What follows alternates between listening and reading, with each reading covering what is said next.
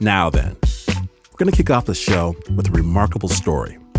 It does deal with sensitive subjects. Yes, small children and sensitive listeners should be advised and all that. But I'm in love with this piece, and I think you will be too. See, a couple of months ago, Snap producer Ana Adlerstein, she moved to the Big Apple. But once a snapper, always a snapper. I'll let Ana take it from here.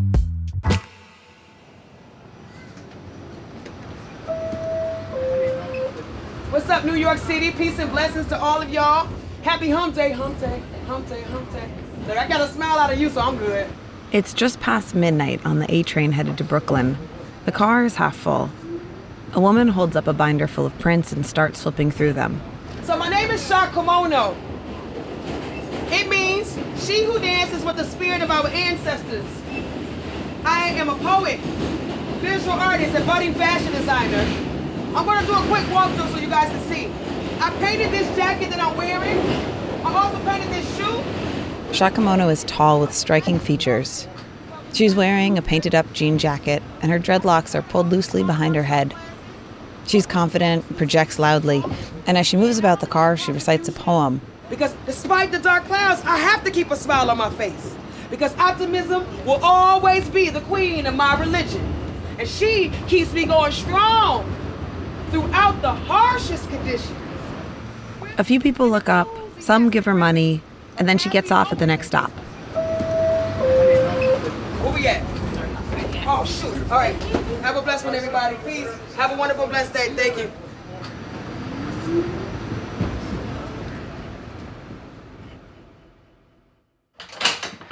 What's up, Ana? How you doing? So good to see you. Thanks for coming. Thank you. Yeah, come on in. This is the kitchen. It's one week later, and Sha is sipping tea in my living room.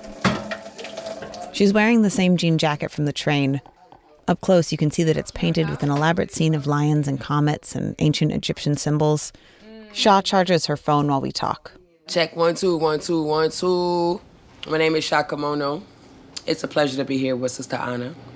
Anna, that sounds even more sexier than Anna. Hola, ¿cómo estás? Mi nombre is Anna. We chat about David Bowie and astrology. She's a Libra.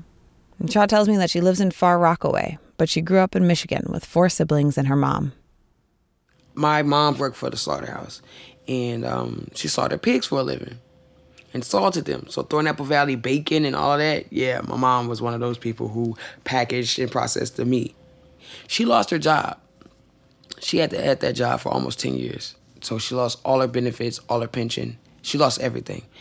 And I remember um, my sisters and brothers, they had a lot of issues. I'm the youngest. They had a lot of issues. And they had kids too. And I, I dealt with a lot. And I remember just like, here we are dealing with, with, with this lights off and gas off and no heat and the kids and barely having food in the refrigerator, you know. It it bothered me. And I remember shouting to them, I don't want to live no more. I was telling him I'm gonna kill one day I'm gonna kill myself. And y'all gonna find my body. And I remember cutting myself. And I said, you know what, instead of just cutting, let's just cut our wrist. And I to you not. His voice was like, don't do it. Like, just like you can hear my voice. I heard a voice. I was in a room by myself. Don't do it. I looked. I'm like, and the next thing it said, my children need you. I don't know who this was, what it was, but I threw that knife down. I looked out the window, out the out the little curtain, to see if anybody was sitting out there in the kitchen. It's like nobody's sitting in the kitchen. This voice came from in here. And I'm just sitting there like crying, like. So I just started speaking, speaking to whatever it was in, in my in my head, like, but they don't understand me. Nobody loves me. My sisters hate me. They don't know I suffer too. And my brother comes in the room. And he's like, Bones, because I was real skinny. Bones, you gotta stop trying to kill yourself. You gotta stop. He's like, "What are you doing?" Because I had a little blood on my on my wrist from cutting myself. He was like, "You know, you hurt your mother every time you, every time you say you storm to this house and you're gonna kill yourself. You make our mommy suffer. And she been through a lot." And he's like, "Look," he pulled the curtain back, and she was just sitting there like shaking, lighting a cigarette, and and I remember how awful I felt watching her suffer and knowing how much she's already suffered. And it made me cry. Like even now, it, it gives me emotion because it's like I don't want to. I don't want to be the one to cause her pain, because all my life I've known that I'm the one that saved her life. She was going to commit suicide, and then she got pregnant with me, so I couldn't be the source of her pain. So I stopped claiming to kill myself, and that voice scared shit out of me. Well, it didn't scare me. It was just like, okay, I hear God. Okay, because it's like I used to always battle with maybe they were just my own thoughts of worthlessness and stuff like that. Especially after I had an accident when I was younger. My sister's boyfriend beat the crap out of me. I was like 14. And he beat me so bad my face was swollen. And I really became angry. Like I became raging angry. Because not only did this man not go to jail for what he did, but my family let him back in the house. And then he started trying to rape me. And he didn't want to get caught because he had got another girl pregnant, some 17 year old kid. And he didn't want to have to go through that. So he started convincing my sister to put me on birth control to cover up his tracks. But I didn't allow it. I told my sister, wake up. He's trying to have sex with me. One time everybody was gone, he came came back to the house and he noticed everybody was gone. Everybody was gone except for the kids. And he dragged me to the back, snatched my pants down, and put his hand in my crotch. And my oldest nephew, his name is Chauncey. Chauncey stood at the doorway. He had to be like seven, maybe eight years old. And I remember his eyes. It was like the ancestors embodied my nephew.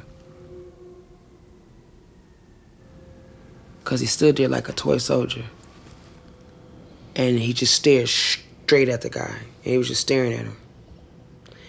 And this stare was like, if I was big enough, I would kill you for what you're doing to my auntie right now. He was yelling, Chauncey, go back to go back in there and play. And he didn't flinch. Go! He threw something at the door. He didn't flinch. He stood there. And then he got up, buckled his pants up, and thumped my nephew. Didn't I tell you to go? And then as he was trying to, you know, dragging my nephew to go, I ran out in there with him. And I told them, but nobody did anything. Nobody did anything. We never went to therapy. We never did nothing. We just, this happened. We're going to sweep it under the rug. It doesn't exist. Well, what do you do when that, that rug pile up? So I left. And I felt like a disappointment because I always had this big dream that I would be something great and help my family to overcome the struggle of poverty. And I remember being on a train and just feeling so ashamed. And I tried to open my mouth to ask to share poetry and stuff, and I couldn't. I just kept crying because it took a long time to just accept the power that I am.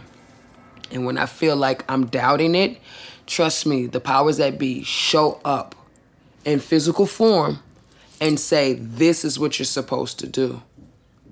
Don't stop.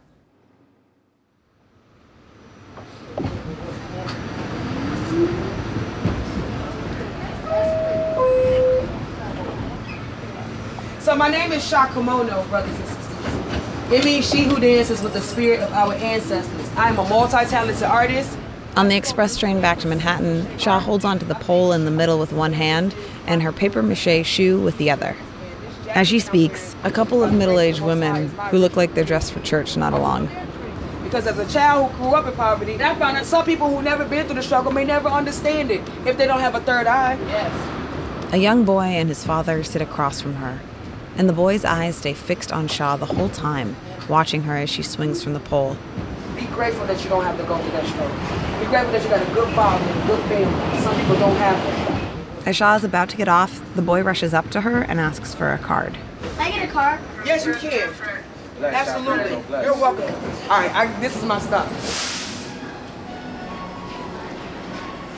We all get off the train together, and when the crowd thins, the boy and his dad are still with us on the platform. They tell Sha that they're living in a shelter. Are you serious? Sha takes the boy by the shoulders. Don't give up. And don't let the situation make you feel bad about who you are. She tells him to listen for the voices of his ancestors, that when he needs them, they'll be there. Don't forget that. That's Jay Maz, Paris. It's a pleasure to meet you, parents. It's a pleasure to meet you, J-Mans. Follow your dreams, and thank you for asking for a card. How Stay strong. Nine. Nine. The first time I was homeless, I was eight. We were homeless twice. My mother had the same job. Don't blame yourself. And don't let nobody make you feel less than. Because some of the most beautiful truths come from the darkness and poverty. You understand that?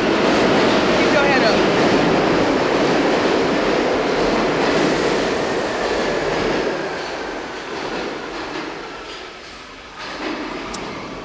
It's gonna make you stronger, like it did me. Okay? Peace.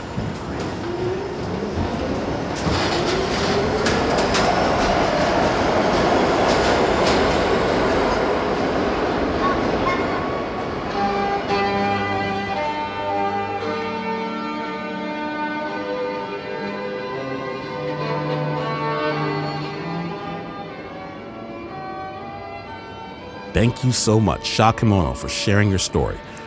If you're in New York, keep your eyes peeled for Sha around the five boroughs, teaching art classes to youth, at clubs performing music, dance, poetry. We'll have links to her art on our homepage, snapjudgment.org. And if you catch her on the train, send her our love. That story is produced by Ana Adlerstein.